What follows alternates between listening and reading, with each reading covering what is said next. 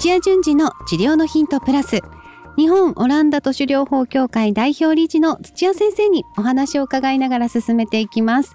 この番組は治療家の皆さんへ届ける番組です今日は高安さんちょっとお休みいただいておりますというわけでですね、えー、質問来ておりますので、えー、私が代わって読んでみたいと思いますえー、はじめまして、ポッドキャストヘビーリスナーの広島 PT です。お理学療師さん、ありがとうございます、えー、よく通勤時の車で聞かせてもらっています。中でも臨床あるあるな内容が多い治療外スクリーンのコーナーは、なるほどと思わせることばかりで大好物です。いやー、嬉しいですね、えー、これからもためになる情報をよろしくお願いします。では早速質問させていただきます。現在担当している患者様に L45 L5S1 の椎間板ヘルニアと診断され関連痛による下肢の痛みを伴った方がおられます過去にぎっくり腰を繰り返し経験されているため不安定性が強いと考えています側外にて、まあ、横になっていただいて L45 の椎間孔を広げると下肢の痛みは消失しますが寝返り立ち上がり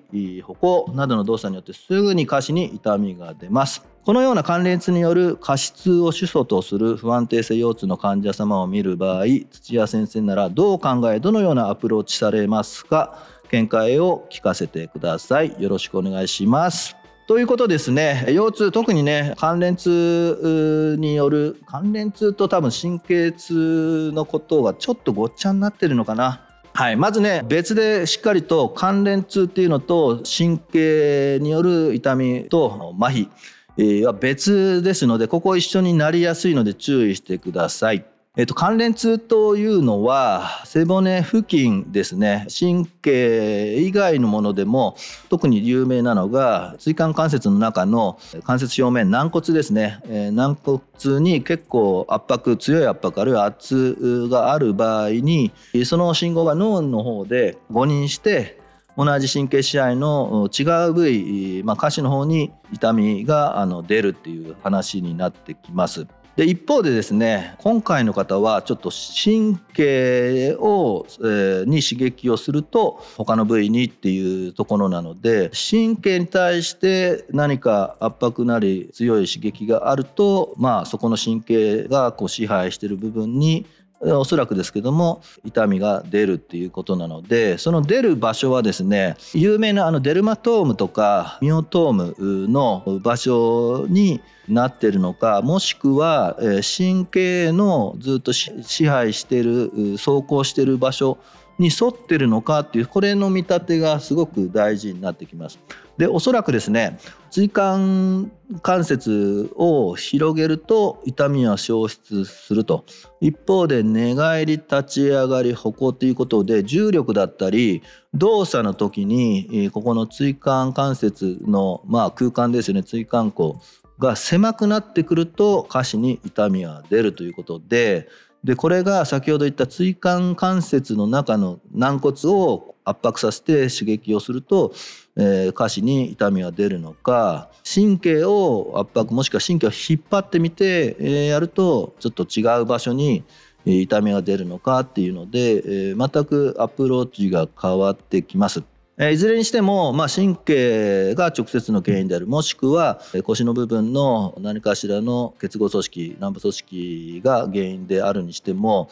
途中からは腰の部分の押したり引っ張ったり重力の下でもこういろんな動きができるとか衝撃に耐えられるっていうそういうところのアプローチをしていく過程は途中から一緒になってきます。大切なのは不安定性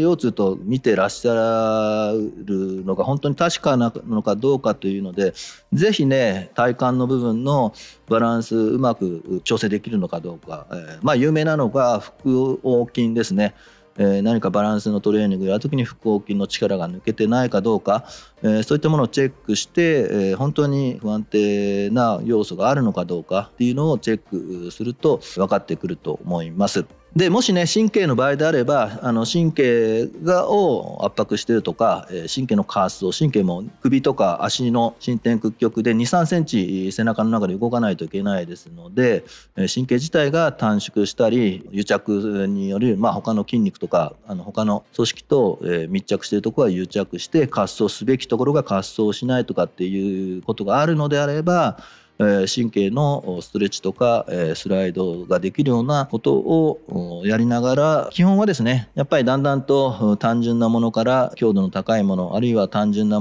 動作から複雑な動作に痛みを再現しないように繰り返し、ね、動作をしていくっていうのが大切になってくるかと思います。ヨーロッパのガイドラインはですね最初にどんなね原因の腰痛であったとしても最初12週間でもピーク迎えて改善にしていくはずですのででまた椎間板ヘルニアっていうのは椎間板の一部がね外に飛び出したっていうことですがこれもエビデンスとしては腰部で言えば7割の人が椎間板ヘルニアを含む関節の変形が健康な人に認められるので腰痛になって画像診断をしたからといって椎間板ヘルニアが原因かどうかはわからないです。というかむしろ椎間板ヘルニアであっても徐々にリハビリの強度を増していくっていうことをちゃんと守っていればしっかりと治っていきますのであんまりそこは気にされなくてもいいのかなというふうに思います。ただね本当に椎間板ヘルニアでそのヘルニアがものすごく大きかったりとかいわゆるクラシックな神経圧迫してっていう神経の圧迫で神経の炎症が起きてる場合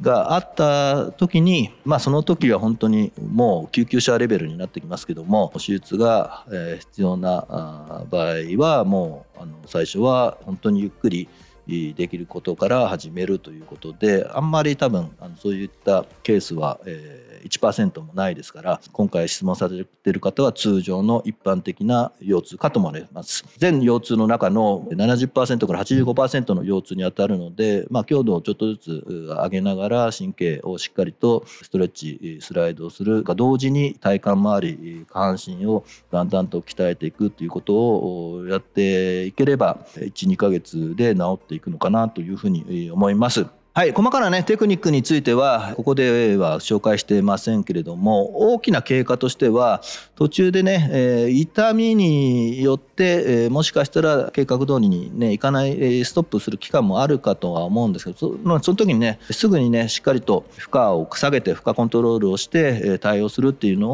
をやれば、え、問題ないケースです。これ本当にあの風邪と同じですのでしっかりと患者さんの身になって不安を取り除いてあげて徐々に動くことを進めていくといいのかなというふうに思います。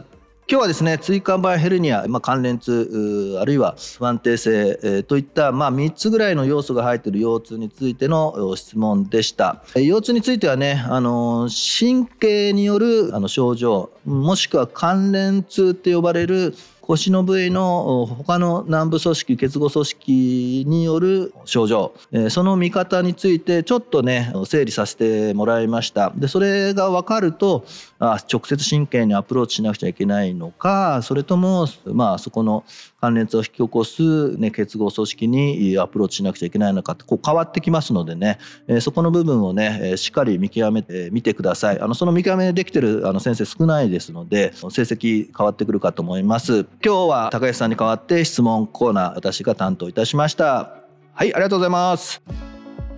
さあ番組では皆さんからの質問をお待ちしております。理学療法士として柔道整復師として鍼灸師としてご活躍の皆さん今後オランダ都市療法を本格的に学びたいという皆さんその後の事業展開まで考えているという皆さんもぜひ新しい道を一緒に探していきましょう。